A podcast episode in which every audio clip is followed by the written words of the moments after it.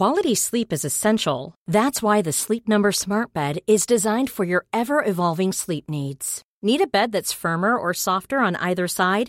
Helps you sleep at a comfortable temperature? Sleep Number Smart Beds let you individualize your comfort so you sleep better together. JD Power ranks Sleep Number number 1 in customer satisfaction with mattresses purchased in-store. And now save 40% on the Sleep Number limited edition Smart Bed for a limited time.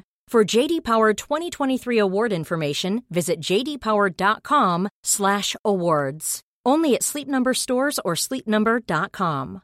Ryan Reynolds here from Mint Mobile. With the price of just about everything going up during inflation, we thought we'd bring our prices down. So to help us, we brought in a reverse auctioneer, which is apparently a thing. Mint Mobile unlimited premium wireless. Ready to get 30, 30, bit to get 30, bit to get 20, 20, 20, bit to get 20, 20, bit to get 15, 15, 15, 15 just 15 bucks a month. So, Give it a try at mintmobile.com slash switch. $45 upfront for three months plus taxes and fees. Promo for new customers for limited time. Unlimited more than 40 gigabytes per month. Slows. Full terms at mintmobile.com.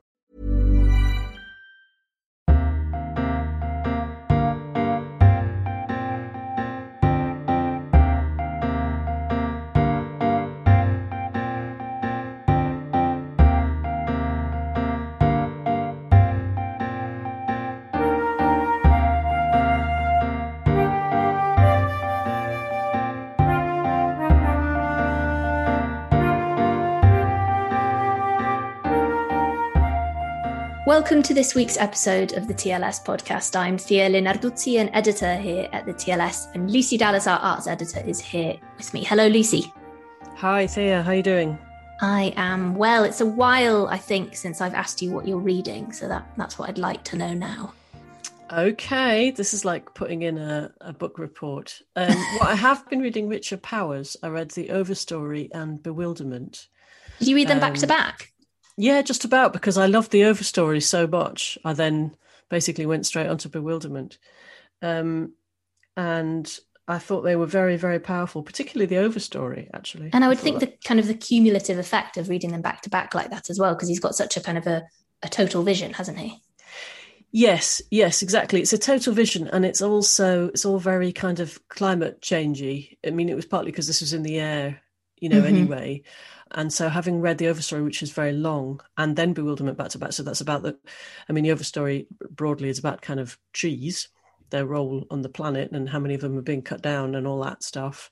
But trees also as individuals, you know, not just oh no, a tree got cut down. He really goes into um, a lot of detail and emotion about it, actually and then um, bewilderment the thing that's being lost is biodiversity um, and it's uh, you, you you feel the pain of it um, so that was all a bit overwhelming it's all very good i think but i did have to have a bit of a rest as it were after that um, and now i'm reading pachinko by min jin lee Oh, I can't, great. i can't tell you why i just saw it and thought well that sounds interesting So many people have recommended it to me. My Have dad, foremost among them, in fact. No, I've heard it's it's fantastic. Yeah i just uh, i mean it's it's years old i think it's like four or five years old Mm. I just saw it and um and I thought it looked interesting and so far it is. How about you Hmm. anyway? What have you been reading? I have been reading, well, most recently, I've been reading some essays um, by Ann Patchett. I don't know if it's out yet. It's called um, These Precious Days, and it's either out already or coming soon. Um, and I was just reading one of them, and, and she writes about how how when she's writing fiction, when she first started writing fiction, she developed this fear of of death because she'd be writing a novel, and at a certain point, she she'd just think, oh God, if if I go under a bus tomorrow, all of these lives I'm carrying in me will will go with me. They'll, you know, they'll die before they get the chance to realize their their potential. And so she started to become quite kind of caught up by this this fear of death. Every time she'd start writing a novel or a short story or whatever she'd there'd be a moment at which she'd panic about death. The kind of responsibility for the, for yeah the a responsibility the burden the kind of the duty owed to these lives that she had you know conjured up from nothing i suppose.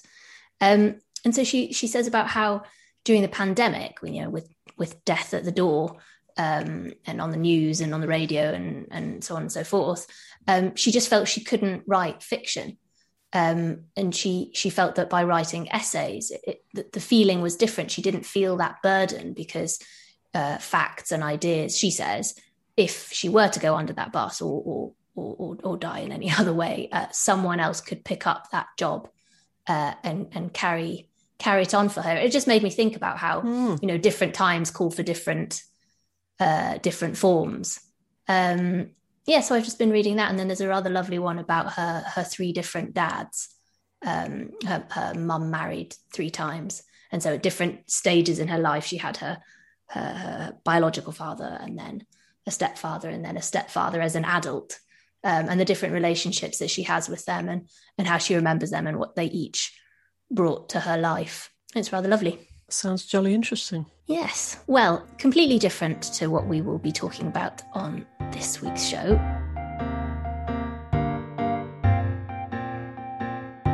Coming up, uh, we have an eye opening journey through food and field as we explore some of the world's rarest and most endangered foods and how sustainable, ecologically and economically, is book selling.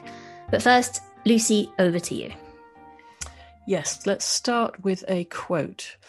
The originative intellectual worker is not a normal human being and does not lead nor desire to lead a normal human life. He wants to lead a supernormal life. So says H.G. Wells in the opening to his experiment in autobiography. And you could argue that the indefatigable Wells did lead a pretty supernormal life, though not perhaps quite as cerebral as he intends in this passage, at least until he was around 45. And then well, not so much. Michael Sherborne, a Wells biographer himself, has written about him for us, taking in Claire Tomalin's new biography of Wells's early life and J.S. Barnes's follow-up to Wells's gruesome and upsetting story, The Island of Dr. Moreau. We're delighted that Michael's here to talk to us today. Michael, many thanks for joining us. You start your piece brilliantly by saying the life of H.G. Wells makes for a roller coaster of a narrative until it doesn't. Can you unpack that for us a little bit? Please? Yes, I'm probably exaggerating slightly there uh, in the interest of rhetoric, because I actually think that Wells's whole life is interesting, including the second half. But there's certainly a, a gear change occurs around 1911, and you, you see this in any biography of Wells. I suppose it's true of any public figure, whether it's a pop singer or a sportsman or, or, or a novelist, that the compelling bit is the bit where they are making their way, uh, fighting their way from obscurity to fame. Once they have found themselves and, and, and got their career going, it becomes a little bit samey, doesn't it? I remember someone saying to me once they'd read the first biography of the Beatles that came out and they really enjoyed their struggles. Once they became famous, they lost interest in it. And I think that's often the case. With Wells, his early years are a real roller coaster. Um, he left school when he was 13, which is very unusual for an author in those days, particularly. I think most writers in the late 19th, early 20th century went to boarding school in Oxbridge. You know, Wells left school at 13 and was apprenticed to various jobs, managed to fight his way out into education, went to university, then lost interest, dropped out, went back into teaching, got beaten up on the sports field, hemorrhaged, almost died numerous times, fought his way back again, um, became successful, more hemorrhages, and then finally he ran off from his wife with one of his students, relaunched himself as a writer, and became hugely famous. So it's a real roller coaster. There are many strands to his sort of uh, yeah. adventures, aren't yeah. there? There's the there's the amazing inventiveness of the science fiction, which he sort of seemed to single handedly create and set in motion. There's his comic novels, his social and political aims and work, his public status, as you say, as an intellectual, and his turbulent personal life. Yes, when you get to about the age of 45, you do have this gear change where you, you move away from the, the fiction because he's written most of the famous fiction by then, and you look more at the private life and the, the intellectual side. Um, what Claire Tomalin has done, uh, in some ways very sensibly, is simply stopped at that point and said, What interests me is was the, the creative writer, although there are some good novels still in the can, you know, at the 45. Basically, he's done most of the work by that point, and that's quite a good place to come to a halt. You mentioned 1911, and I'm trying mm. to do the mental arithmetic, but was that when he was 45? What was it that, that happened in 1911 that, that is responsible for this gear change? That's an interesting question. I think um, partly he'd used up his formative experiences in his fiction. Uh, the last major famous book he wrote, well, next to last famous book he wrote was The New Machiavelli, which draws on his experiences hanging out with politicians. He did then do Mr. Britling Sees It Through about the First World War, which is also a remarkable book. Um, but basically, he'd used up all his formative experiences by then, and I think he, he, began to repeat himself with more and more commentary and less and less vividness in the presentation.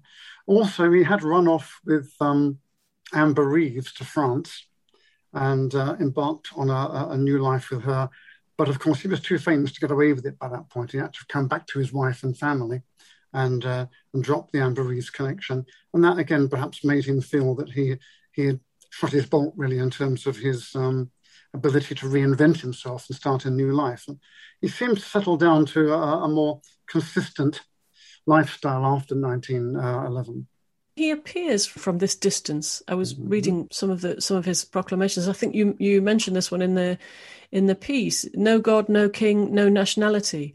It, yes. it's that sounds pretty revolutionary today, but he, he, was taken very seriously, wasn't he, as a political thinker and an intellectual?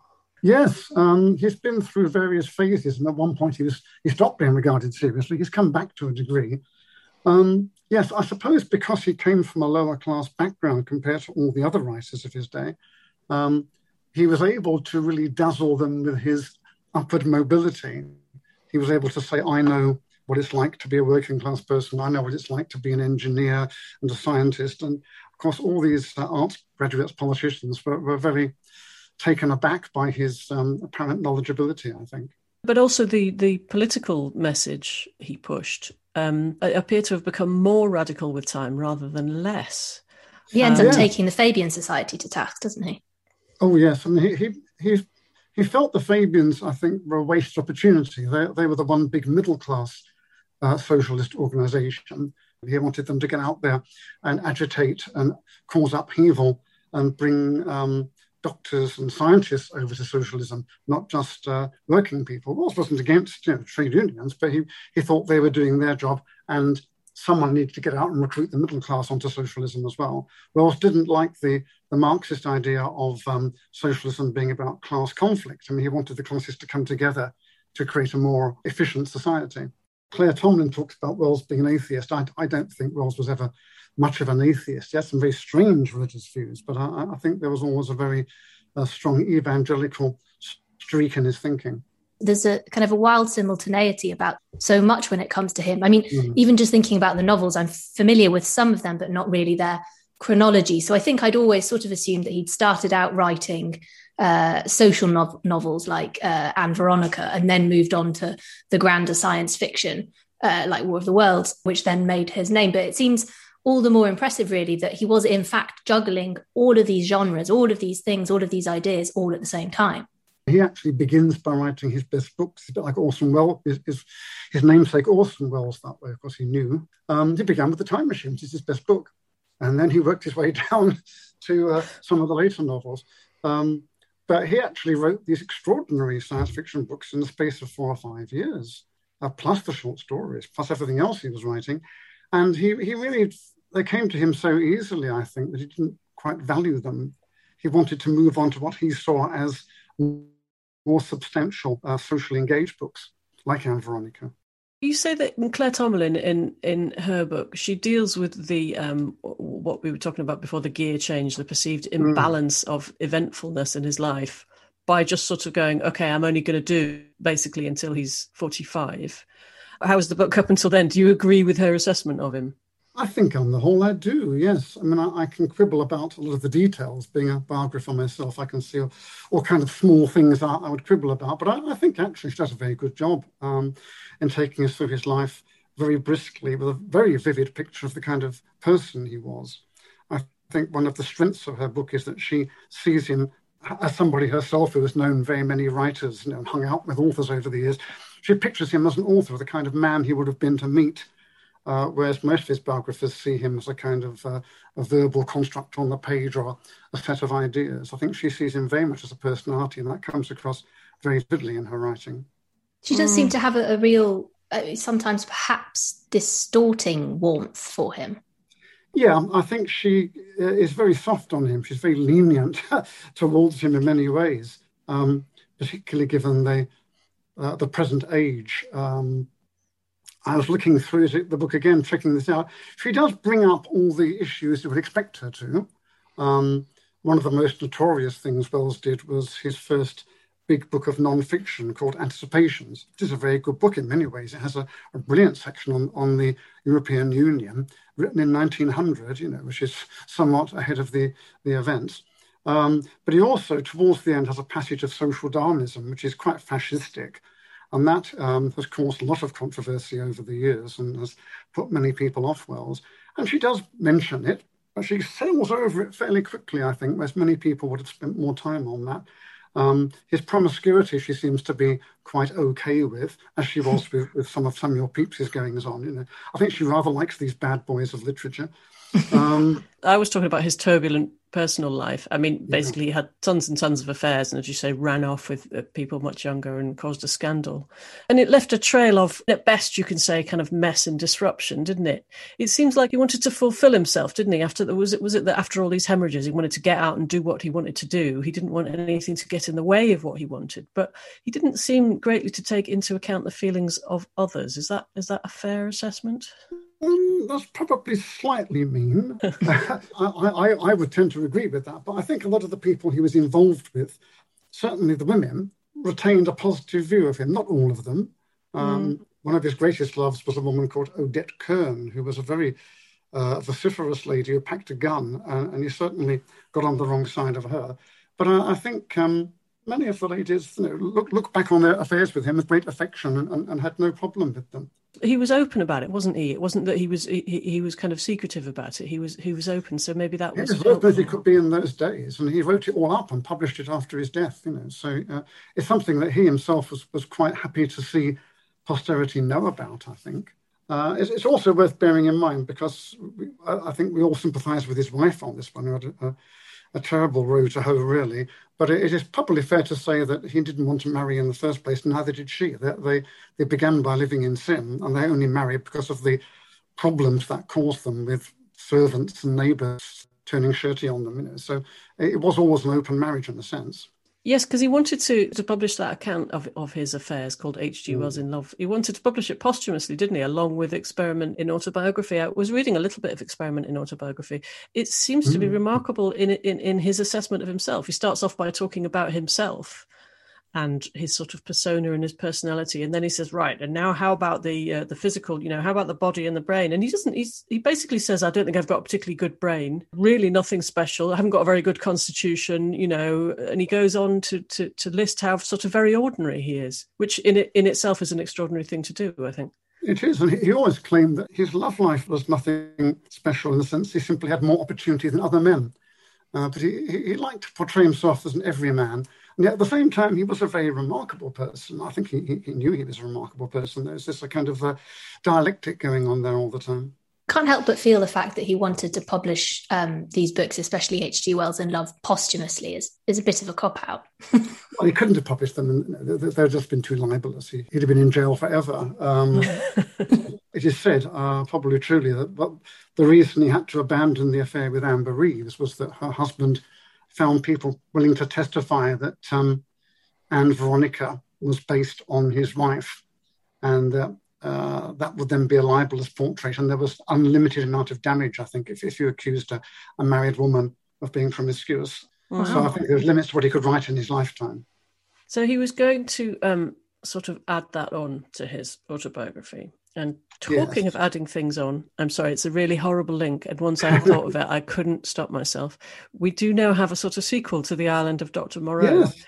Um, by J.S. Barnes, which you've also reviewed. Can you recap um, the original for us for people who don't? I don't know it. I just know the outlines of it. It's about the um, scientist who is marooned at sea, and he winds up on an island which has been uh, taken over by another scientist, a very unpleasant scientist called Dr. Moreau, uh, who is trying to improve on evolution by taking animals and doing surgery on them. Um, he takes the knife to them without anesthetic and hypnotizes them and does various things to them and turns them into different kinds of people, all the time trying to produce something uh, superior to a human being. So the island is full of these monsters, uh, these pathetic monsters, but very dangerous monsters, Um, and the only way that the monsters can cope with their situation is by taking Moreau as their god and worshipping him and creating their own religion. And the whole book is obviously, in many ways, um, a reworking of Book Four of Gulliver's Travels. It's a, a satire on religion and also on the, the bestiality and um, dark side of human nature. Very gruesome book. But I, I thought it was interesting, you know, weird, but um, interesting. Yeah. Um, and so what does what does Barnes do with it?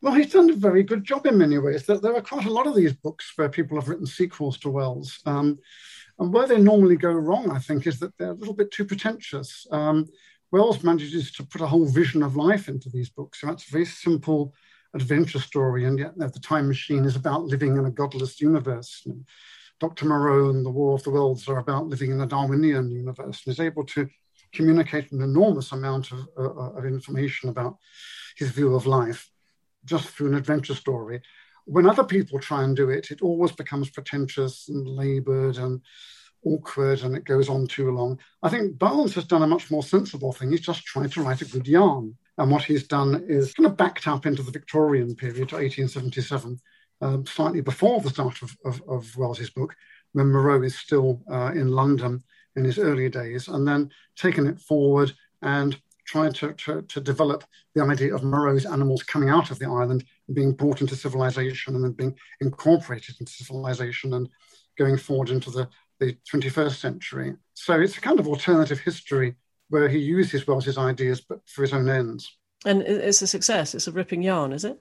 It is. I wouldn't say it was a, a, a great book. It's not in the same league as, as, as the Wells books, um, it's not one of those books that's going to change the world or I want it buried with you when you die or anything like that. But it, it's uh, it's a good page turner. A lot of people encounter H.G. Wells when they're young, and it's precisely mm. that kind of pacey page turner uh, quality that they remember. You know, being really drawn into what's going to happen next, and maybe by by uh, by writing this in the way he has, Barnes has captured something of that. Yes, I, I, think a lot of people see the, the deeper stuff in Wells and they want to emulate that, but it's very hard. But Wells mm. has the appearance of being a simple author, but he isn't at all. I've never seen anyone do a, do a good impression of Wells's style, for example. You can do James, you can do Faulkner, you can do Joyce. You try and write like Wells. I mean, it's very difficult. It's almost a spoken style of, of English he uses. It's, it's, it's, impossible to emulate, and, and you know, it's, it's a mistake to try. And I think to try and write like Wells is a much harder task than it looks. In fact, I think it's an impossible task. And Barnes very sensibly has thought, no, I'm writing a page-turning yarn using some of Wells's ideas, and I think I think Wells himself would have would have seen the merit of doing that. When you're talking about how the life is is you know a roller coaster and then it, it sort of mm. slows down. Um, you say that those who attempt a full scale life are obliged to deliver summary after summary of forgotten books, uh, like the Autocracy of Mister Par- uh, Parham and New Worlds for Old. Um, I was just wondering. I mean, are there any forgotten ones that you you think deserve to be rescued? Oh, yeah, yeah, definitely. Um, I'll start with Mr. Britling's Sees It Through, which I mentioned earlier, which is his uh, bestseller from the First World War bestseller in England and America and Germany, unbelievably, during the war. There's a couple of books I actually wrote introductions for, which have been reprinted recently, so I got a plug in for those. One is Mr. Bletsworthy on Rampole Island. The other is Christina Alberta's Father. Both wonderful books from the 20s, which are forgotten. Um, other than that, I guess probably it's more the non-fiction that uh, is of interest. The Rights of Man is, is still a very um, interesting book recently reprinted with introduction by Ali Smith. That's a resounding yes. There's plenty. Finally, we can we can see that Wells was a really fascinating character, and um, yeah. many people are familiar with at least some of his ideas or the outlines of his ideas. Do you think this gets in the way now of people actually reading the books? Um, I hope not. I, I think it's a shame that the comic novels are not more read. I think they're still very good. The science fiction is infinitely adaptable. You know, people are always making movies out of it. But I, I think um, perhaps Wells is being remembered now as a science fiction writer and as a kind of political, socio-political agitator. And perhaps his abilities as a writer of comedy have been a bit overlooked. You know, Mr. Polly and Kipps and Love Mr. Lewisham, Wheels of Chance, and also his straight novel, Tono Bungay, which is a wonderful book. And people, because of the ugly title, um, people don't read Tono Bungay. It's, it's a wonderful book. I think actually the title is The Prestige of Coca Cola. People knew that, they might be more interested. I, I didn't know that. No, yeah. tell us more about that. yeah. Tono, Tono Bungay is a tonic. it's a slightly injurious rubbish, he describes it as. It's, it's a tonic which is marketed and becomes hugely successful, and then it, it all collapses and, and, and, the commercial empire goes down. But it is actually very like Coca Cola, which was originally a tonic. Um, Coca Cola had cocaine in, Tono Bungay has um, strychnine in, I believe. And it, it becomes a symbol for everything, really, for religion, for art, for everything people believe in that's going to let them down. It's a fascinatingly um, cynical and satirical and creative book about this product which gets marketed and, and, how people respond to it. It's also a hugely influential book. I mean, you check out The Great Gatsby beside Tono Bungay, you'll see how closely um, Fitzgerald has taken all the ideas from those and reused them for his own ends. And yet, The Great Gatsby, which in some ways I think is not as good a book, is very, very famous. And Tono Bungay, no one's ever heard of. I think Fitzgerald would have been shocked to, to, to found that out. But actually, I mean, a lot of what Fitzgerald does is actually derived from what Wells was doing. Uh, the whole plot structure is very similar. It is an interesting uh, unknown unknown fact, I think. Michael Sherborne, thank you very much for talking to us today.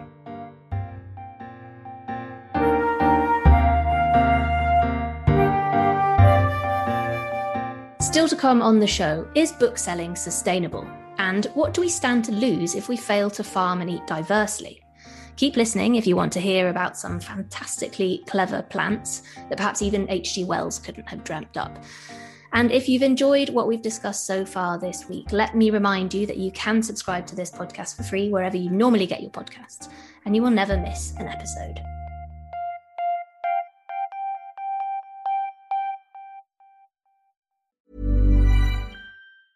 Mom deserves the best, and there's no better place to shop for Mother's Day than Whole Foods Market. They're your destination for unbeatable savings, from premium gifts to show-stopping flowers and irresistible desserts. Start by saving 33% with Prime on all body care and candles. Then get a 15-stem bunch of tulips for just $9.99 each with Prime. Round out Mom's menu with festive rosé, irresistible berry chantilly cake, and more special treats. Come celebrate Mother's Day at Whole Foods Market. Quality sleep is essential. That's why the Sleep Number Smart Bed is designed for your ever evolving sleep needs. Need a bed that's firmer or softer on either side? Helps you sleep at a comfortable temperature? Sleep Number Smart Beds let you individualize your comfort so you sleep better together. JD Power ranks Sleep Number number 1 in customer satisfaction with mattresses purchased in-store. And now save 40% on the Sleep Number limited edition Smart Bed for a limited time. For JD Power 2023 award information, visit jdpower.com/awards. Only at Sleep Number stores or sleepnumber.com. Hi, I'm Daniel, founder of Pretty Litter. Did you know cats tend to hide symptoms of sickness and pain? I learned this the hard way after losing my cat Gingy. So I created Pretty Litter, a health monitoring litter that helps detect early signs of illness by changing colors, saving you money and potentially your cat's life. Pretty Litter is veterinarian developed, and it's the easiest way to keep tabs on your fur baby's health right at home. Go to prettylitter.com and use code ACAST for 20% off your first order and a free cat toy. Terms and conditions apply. See site for details.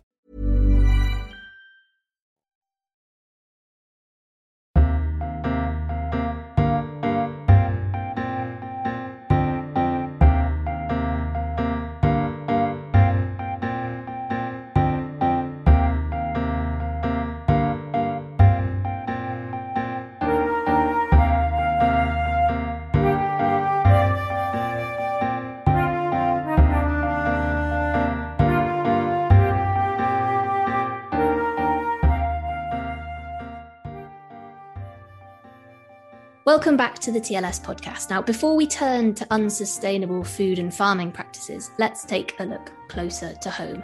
In this week's back page NB column, our writer asks Is the selling of books a sustainable business? We mean that adjective, they say, to be taken in both the ecological and the economic senses. We're taken through some of the well known ways in which Amazon, which, lest we forget, started as a book selling company many moons ago, uh, fails to pay the tax it should.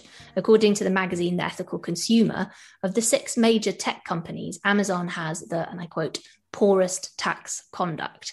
Which still sounds like a very polite way of putting it, but um, this business of ethical book buying is, is one close to our hearts on this podcast, isn't it, Lucy? It is, yeah. And we've talked a lot about uh, independent bookshops and tried to kind of talk about them and you know um, shout out to them and talk about uh, alternatives. Um, not that we're particularly trying to bash anyone, but we we do want and need the, the business of books to be sustainable in every possible way.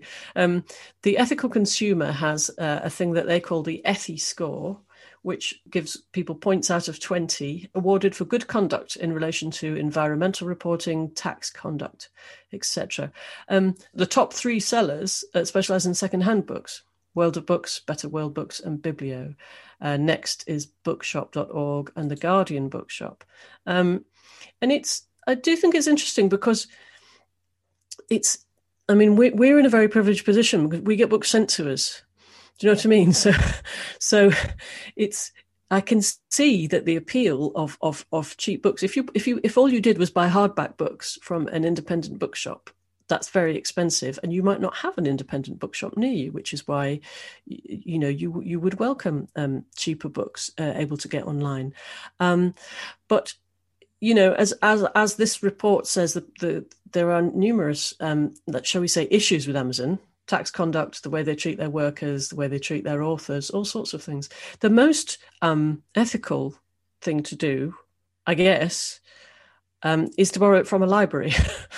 but then also people need to sell books. I suppose so, yeah, because I mean that's the, one of the things that this Ethiscore thing. I keep on thinking of that you'd kind of want like some kind of Ethi pen that you could stab people who aren't being quite ethical enough. Well, and they'd become more ethical. they'd become magically think, more ethical. I don't think you should go around stabbing people with an Ethi pen. But but one of one of the things that this Ethiscore data also flags up is, as you've said, um, the fact that on the question of environmental sustainability, at least, the only real or the, you know the strongest option is to buy secondhand or yes to go to a library but mm. i mean that doesn't really do much for publishers let alone authors who who own make money from the sales of new books. Exactly. Yeah, it's a real it's a real conundrum. I think um, as to how you do it, because as I say, not everybody does live near a wonder. It depends where you live, also which country yeah. is going to bring us on to France, isn't it? Who, who they behave very differently. Um, but there are, if you live in a great big country, I mean, if you live in America, you, you can't guarantee that in your town there is an independent bookshop just because it's mm. such a it's such a big place. Sometimes you have to drive hundreds of miles to mm. to get stuff. Um, and, and for for that reason, I suppose it is it's it's it's good that the ethical consumer um, the, the magazine does point to a number of of online uh, options that just that are more ethical than Amazon. So one we've we've talked about quite a lot already on this show, and we get no commission for this. I should emphasize. No, it does sound as though we do, but we don't. is um, is bookshop.org um, and and I mentioned this in part because well Lucy you mentioned it as as ranking quite highly in the Ethiscore uh, thing but also weirdly out of the blue I got an email um, from someone at bookshop.org today uh, to point out that in in just one year and this week actually marks the first birthday of of Bookshop. Um, but the site has in just one year generated more than 1.6 million pounds profit for nearly 500 of the of the bookshops that are signed up to work with them. So that's money that goes to uh, independent bookshops. So even if you're not able to to go to one of those bookshops yourself, the money is redistributed to to support them. They uh, point out in this email rather puckishly that they launched during lockdown when um, two thirds of book shopping was done online, and uh, this was while Jeff Bezos was busy trying to fly into space. Well, that they launched a bookshop while he wasn't. Yeah, looking. exactly. Well, he wasn't looking. He was just too busy in his ridiculous. Uh, he was too busy taking rocket. William Shatner to space. Was it Jeff Bezos exactly. who took William? Yeah, I think it was. Yeah, yeah. do do write in and tell me if I'm wrong. Um, but as I say, this it also depends where you live because France this this week, I think, has now um, has now passed and, and created a, a, law to protect um, small and independent bookshops. I mean, almost specifically almost against Amazon. I mean, it can't be. It's not against actual Amazon. It, it, in France, they they sort of set the price of books anyway, so you can't discount them. You can't do three for two or whatever it is. Mm. I think it's only a five percent um, variation you're allowed to have. So you're not allowed to have, uh, you know, people selling books at half price or whatever. Um, but but what um, let's say online retailers can do, or what a certain one has been doing, is saying that okay, well, the postage is one centime or one centime mm. per euro or whatever, and then uh, independent bookshops can't compete with this because they said, look, it costs between six and seven euros for us to be able to send a book out, you know, to someone, which they can do, of course. Um, and so now they've created legislation which is going to come into effect next year to say that the postage uh, can't be less than you know it will mm. be something probably like six or seven euros. So it's very um it's very very protectionist. And, you know and you think oh well that's brilliant. But it's also quite expensive because then you're buying a book at you know, at more or less full price, and you have to pay for the postage. So, but I, I don't know. I'd be interested to know whether books in France in general are a bit cheaper than they are here or not. Mm. Well, one um, of my um, prevailing memories in the side of, of living in Paris was trying and failing repeatedly to become a member of a library. you probably didn't have the. Did you have the? Didn't have the right documentation or yeah. something. but it's it's it's a gnarly old thing, isn't it? It's interesting. It is. I mean, but just in general, the idea of legislation that would protect um, you know uh, independent and smaller bookshops. I mean it seems it seems like a wise wise move not only from an ethical perspective but also from an economic one. I mean i was i was floating about on the uk government website um, this morning and i found these well i found there was a reason. I found these statistics. So um, the 7700 large businesses in the uk and this is just general uh, large businesses not not bookshop related specifically but so the large ones, so I guess we're talking about Amazon, but also Waterstones and other ones, make a major contribution to employment and turnover.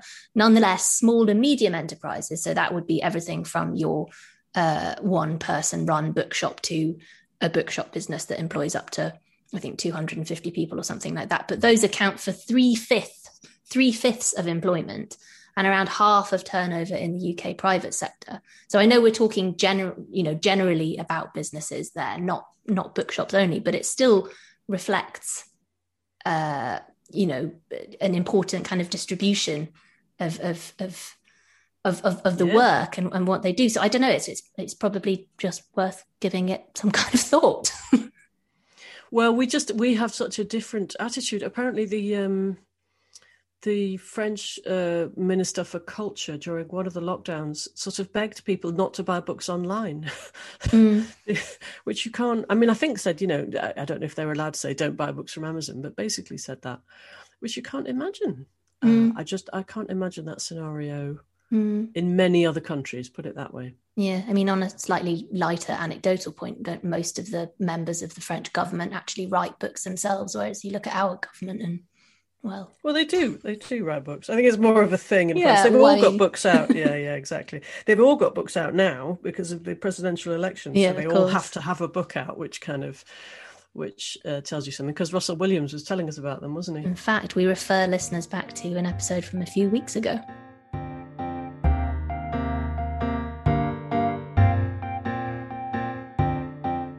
Now at a UN Climate Action Summit in 2019, Emmanuel Faber, CEO of Danone, one of the world's biggest food corporations, stood before an audience and said, We have been killing life, and now we need to restore it. Monoculture farming was to blame, he emphasized, for endangering global food supplies by concentrating on growing a handful of plant species alone. This was a significant moment, notes the journalist Dan Saladino in his book Eating to Extinction The World's Rarest Foods and Why We Need to Save Them. Until now, the focus had been on food production, how to make enough food to feed a growing population. But now, Faber was suggesting we apply ourselves to food diversity. If the businesses that help to create and spread homogeneity in our food are now voicing concerns over lost diversity, says Saladino, we should all take notice. It seemed, and it's difficult to overemphasize that word, it seemed like a turning point. In this week's TLS, Nikki Segnit, the author of The Flavor Thesaurus and Lateral Cooking, reviews Dan Saladino's book, and she joins us on the line now to tell us all about it. Hello, Nikki. Hi there. Hello. Um, so, a year or so after the moment I just described, the, the board of Danone submitted to shareholder pressure and pushed Faber out and as will be clear to anyone with even the most cursory knowledge of, of, of food and farming, uh, Faber's Damascene conversion didn't lead to concerted, organized change at any kind of international level. But Dan Saladino's book offers something hopeful, you know, something of a, of a blueprint for how things could be changed before it's too late. Yeah, what he gives us is 34 stories divided into 10 sections.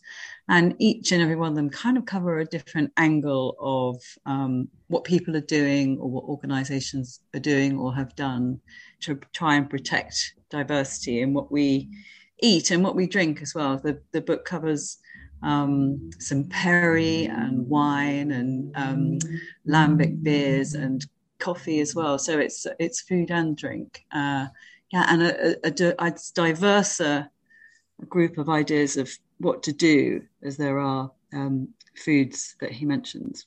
The foods and drinks that you mentioned there, coffee and so on, they're all pretty familiar to us, but there are there are plenty that will be well, they were certainly unfamiliar to me, and I think they'll be unfamiliar to most people. Things like Murnong, for instance.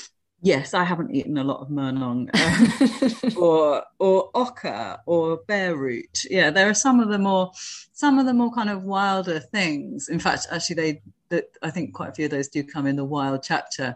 Um, some of them are sort of more related. So things something like a Peruvian oca, then um, Dan Saladino will use that as a way to talk to us about potatoes because they're they're sort of related. Sometimes the food is very rare and very unusual to us, but um, usually I think with nearly all of the 34, not all of them, they're a way of talking about things that are much more familiar to us. Um, I suppose you were particularly interested in in in trying to imagine what things like Murnong might might taste like. Like uh, well, he says it's a looks like a radish and tastes like a coconut, which sounds a bit like something sounds... out of a um, Reeves and Mortimer sketch. I, can't, I, can't, say my mouth was watering, but there was a time when uh, people ate a lot of Murnong, and um, and it just it was this very rampant root crop. Uh, and then when the English brought loads of sheep over to Australia, they just gobbled them all up, and so there was very few. And in fact, they were found by uh, a woman who created an Aboriginal garden. Um, and now they're kind of just, as you can imagine, a lot of the a lot of the foods that Dan Saladino is looking at are the kind of thing that are finding their way back into our kitchen through old foodways. So you have people actually starting to bring back the Murnong. So when you're next over there, you might be able to if I can pick up that. some Murnong. Yeah, exactly. So there'll be Murnong crisps and Murnong mash and all that kind of thing, I imagine. Is, um, is it the same kind of movement as heritage seeds? You think is that is that broadly the same kind of thing, which is trying to bring back some of the older varieties that might be more robust? That's, I mean, that's very much part of it. So, um, I mean, he's what he does is he tends to so he'll start with usually quite an obscure, either obscure to us or maybe quite a small crop or a, a, a you know a food that has dwindled down to just being ho- holding on by a thread, and then use that to um, digress into if you like, usually quite a chronological history of um, that broader food family, if you like, touching on um, biologists and uh, agriculturists, archaeologists, um, chefs who are particularly interested in traditional foodways, and people who are, you know, who are seed saving. Um, I mean, really, uh, one of the big heroes of the book is a guy called Nikolai Vavilov, who has who has inspired just generations of people to go out and collect seeds and save seeds. And Dan Saladino paints, you know, pictures of all these different seed banks all over the world um, that are kind of holding fabulous collections. And I suppose the thing to emphasize is that it's not, you know, it's not about, uh, you know, bringing these things back because of some visual or taste quality necessarily, or, you know, some fancy or nostalgic sense that a heritage tomato is somehow better than uh, the average mass grown one. It's, it's about something much more important than that. I think there's, um, there's a story that you, you touch on, which um, he travels to Turkey and he he he writes about this particular type of wheat. Yeah, or, or, I mean, yeah, yeah, it's such a great chapter. That in fact, a lot of the ser- the chapters in the cereal section are just so great. So he goes to the um, Anatolia, and we find him standing in a I don't know how to say this, so I'm just gonna. It's my best guess. Kalvika field, and that's a type of emmer wheat And if you go back 10,000 years, most of the wheat that spread around the world was either emmer or einkorn. Um, and einkorn was really, really hardy, and emmer was pretty hardy but more productive. So they were, and, and they tasted pretty good. So they kind of spread about. And then, um, uh, yeah, and so we hear about him standing in this emmer field, this particular type of emmer called Kavlika, and how wonderful it is, and how the miller, you know, hardly anyone grows it anymore, but the miller loves it because whenever they cook with it in the village, it's delicious. And Dan Saladino describes this really wonderful sounding meal that he eats with it, cooked by somebody in the village. And we le- he leaves us there in the field with him when he takes us back into the story of wheat. And I mean, it's just fascinating. He's very, very good at being succinct and tight in his storytelling. So we hear about how um, uh, how actually one of those wheats, the emmer wheat, um, bred uh, rather cheekily bred itself on the side of the field, he seems to suggest, with something called goat face grass. Uh, and that that type of wheat is the wheat that's now grown. I think he says like a 95% of the wheat that we grow is now sort of derived from that particular um, variant. And um, and in fact, that particular variant, it was uh, they tried it with modern fertilizers when they first came out, but it wouldn't. It, it, grew too much. It grew too high, and so nothing really happened there. It was, you know, it, obviously it was very successful. It wasn't really, but it wasn't like it is today until um, a chap over who's an American biologist in Japan uh, during um, during the occupation discovered a dwarf wheat, and he sent some seeds to the American Department of Agriculture where they were picked up by a guy who was working on his own in a. Uh, Saladino paints this great picture of it in, in a really remote, rat-infested, broken-windowed Mexican research station, all on his own, breeding this dwarf wheat, trying to grow something that was shorter with thicker stalks that could take advantage of these new fertilizers. He's putting a harness on himself and pulling his own plow, trying all these different things. And eventually he manages it and he creates this well he basically this is the green revolution. He comes up with this kind of wheat that is just unstoppable so popular and actually does the thing that wins him the nobel peace prize. It in 1970 it um you know it stops a lot a lot of people from starvation. Uh, and so yeah and and so you know it, it, there you have this kind of very clear story of how wheat has kind of got to the place that it did then. But his name, by the way, is Norman Borlaug, I think, and he he was um, you know he was thinking that this would be a sort of twenty, maybe thirty years at a push.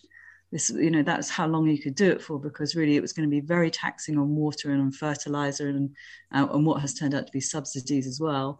Um, and um, yeah, but it's just so popular. People are still growing it, and it's still ninety five percent of the crop. But the problem with that is that it you know it, you you described it as unstoppable but it is actually stoppable it's you know it's 95% of, of the wheat production um, comes from that single strain but it's extremely vulnerable to a disease that kavilca the the ancient wheat that you that you were talking about in turkey is is much more uh, able to to resist and so that's that's why it's so important to to bring back uh, and and and farm grains such as kavilka because they enable um, they enable us to grow crops that resist things that others can't. That's right. So I mean, it's it's it's because the Kavlika, where we were standing in the field in Anatolia, is an old emmer wheat, and actually the emmer wheats that's probably their center of origin around that kind of part of the world. Then those crops that are growing there, what's left of them, are full of genetic diversity which would be very useful given that 95% of the wheat that is being grown now has kind of quite a strong genetic overlap. And so, should anything, it, it's kind of unstoppable uh, as far as the demand for it in, you know, for, for corporate food and um, uh, from a human point of view, but from a nature point of view, like you say, it is stoppable because you have um, certain diseases that if they get into the crops, I mean, there's there's a couple of them around at the moment, but if they get into the crops, then they can stop a lot of them. You know, you end up with a massive catastrophe on your hands because you've mm. got 95 percent of the crop susceptible to that thing. Mm. Uh, one, of the which... one of the things is yeah one of the ones that you mentioned is is Fusarium head blight or FHB, which I mean, it's a villain in in the tale, but it, it, it seems to deserve a bit of a spotlight purely because it's it's just amazing sounding. I mean, perhaps in large part because of of the way that Saladino narrates it. Yeah, I mean, he's really good at this. He's got this. Um, I mean, a lot of the book, I feel like there were times when it's watching like a late period David Attenborough. You know, it's very, very the the visuals are very clear and they're quite they're quite slowed down and they're quite you know sort of almost time lapsey in the way that he, he gets you to see something. So when he's talking about this fusarium head blight or FHB, it's a fungus that lies dormant in the field, by the way. And then what it does is it hitches a ride on raindrops to get into the wheat's ears. And Saladino says, from here, it penetrates deep inside the plant, where by secreting an arsenal of proteins, the fungus gives itself an invisibility cloak. This allows it to bypass the plant's defenses and travel hidden between the cells, spreading out. Then the fungus delivers its coup de grace. It, by releasing a chemical signal, it effectively causes the plant to commit suicide. Then it sucks up the stored nutrients. Now, it's really vivid, isn't it? It really is. I mean, you can it's, tell his training is as a radio journalist, isn't it? It shows actually, even though, uh, like you say, the the FHB is the villain, it's also fascinating. And uh, another reason for the diversity is not just because you know crops are so um, susceptible to maybe one particular disease, but we can learn. The, the, this, they, they do such odd things that we still don't understand so many plants that we can learn about how they reproduce or give themselves an invisibility cloak or you know all of these things well yeah i mean excuse me the, at the beginning where we, we come across the maize that is um, right up in the Mexican mountains, discovered um, by an American um, biologist who'd climbed thousand thousand meters and finds this type of maize that is dripping mucus from its kind of roots in the air. It's got roots in the in the ground and roots in the air, and it's dripping mucus. And he starts to wonder whether it's actually feeding itself nitrogen from the air and then that has you know that whole chapter ends with the possibilities that they're considering with that plant. So i mean it's, it's so you see what i mean about the, the david attenborough side of it. It's kind of it does make you gasp and feel a bit mm. sort of childlike at the yeah at the in, yeah, incredible nature. Mm. marvel of it. I mean it's true that if you say to, to, to most people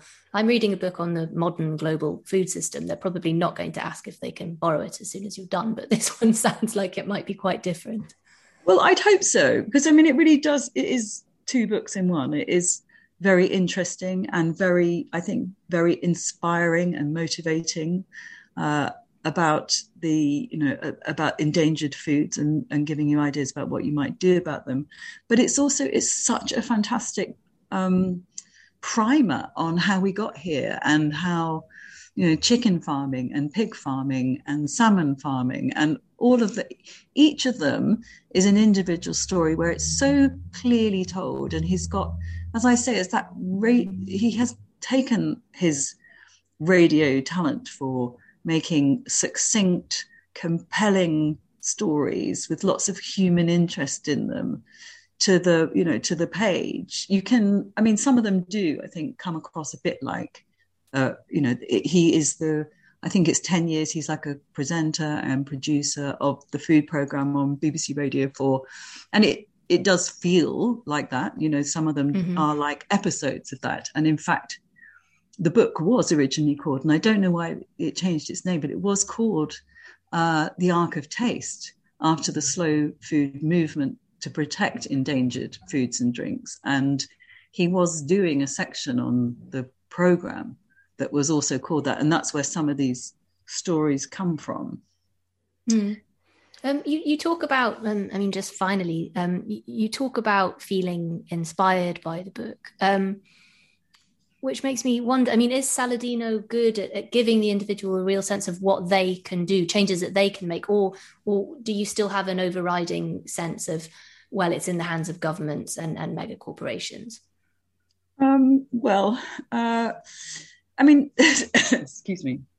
There's, you know, a lot of these books like this, often the worst chapter is the last chapter because it's the it's sort of your you're waiting to be told what to do. And uh, what's great, I suppose, about this book is it's, is it's all about what to do. So all of the chapters, so the 34 stories, which are all, all and all the sections which are topped and tailed with little essays. We meet so many people who do such different things. So I think from a personal point of view, you're pretty clear from the get go that it's time to start, you know, just by not buying corn and rice and wheat, just having meals that aren't made of those three crops that now make up 50% of what everybody on the planet eats. Just that's three crops out of, I think he says 6,000 that we originally ate as human beings. We eat now 50% of our food comes from just three, and quite, I think it's 90% from nine. So, you know, by eating different foods, trying different things, buying from people who are small um, producers who are growing land race crops, um, support you know supporting people who are supporting diversity, pushing corporations. But I mean, I did. I went and wrote to a couple of people afterwards to ask them how they were um, uh, approaching this subject. Um, and then, you know, then you get bigger and bigger. You get people like, uh, unfortunately, no longer with us, but a, a young man called Isaiah Levy, who in South London was, you know, growing vegetables in his very small spaces and saving seeds and then sending them to people who asked for them in a in old utility bill envelopes repurposed. It was just um, you know and then there are bigger people. There are people who obviously go into this as their you know their line of work. I loved the man who was a building inspector and he went to uh, inspect a thatched roof to make sure that the right things were happening and found a matchbox full of sort of burnt rubble and passed it on to Oxford University. And in doing so, saved several landrace crops, things that hadn't been seen for hundreds of years. So, you know, there are there are uh, there are amazing ways that you can get involved, but you can, you know, you can also just go and buy a packet of peas. We're strongly suggesting that you don't. you know, maybe some decent locally grown peas of a yes. special variety yeah. Exactly. Well maybe maybe pick up a copy of of this book and and, and feel inspired. Um nikki segnit thank you so much for talking to us. It was a pleasure. Thank you for inviting me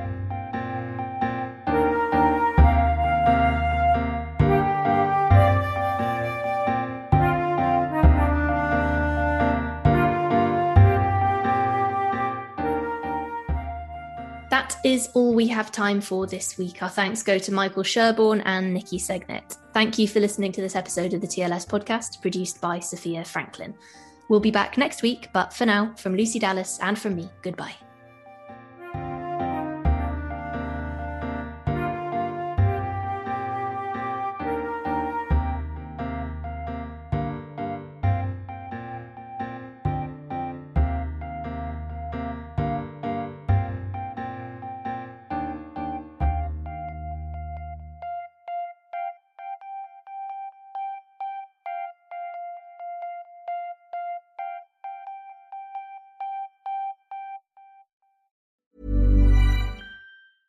Mom deserves the best, and there's no better place to shop for Mother's Day than Whole Foods Market. They're your destination for unbeatable savings, from premium gifts to show-stopping flowers and irresistible desserts. Start by saving 33% with Prime on all body care and candles. Then get a 15-stem bunch of tulips for just $9.99 each with Prime. Round out Mom's menu with festive rosé, irresistible berry chantilly cake, and more special treats. Come celebrate Mother's Day at Whole Foods Market. Confidence starts with loving who you are. And when your skin feels nourished and glows on the outside, you naturally radiate confidence from the inside. Give your skin a glow up with Osea's clinically proven Mega Moisture Duo. This ultra hydrating body care features two of Osea's best sellers, Undaria Algae Body Oil and Undaria Collagen Body Lotion. These seaweed powered heroes use skincare level ingredients normally reserved for your face for results you can see and confidence you can feel.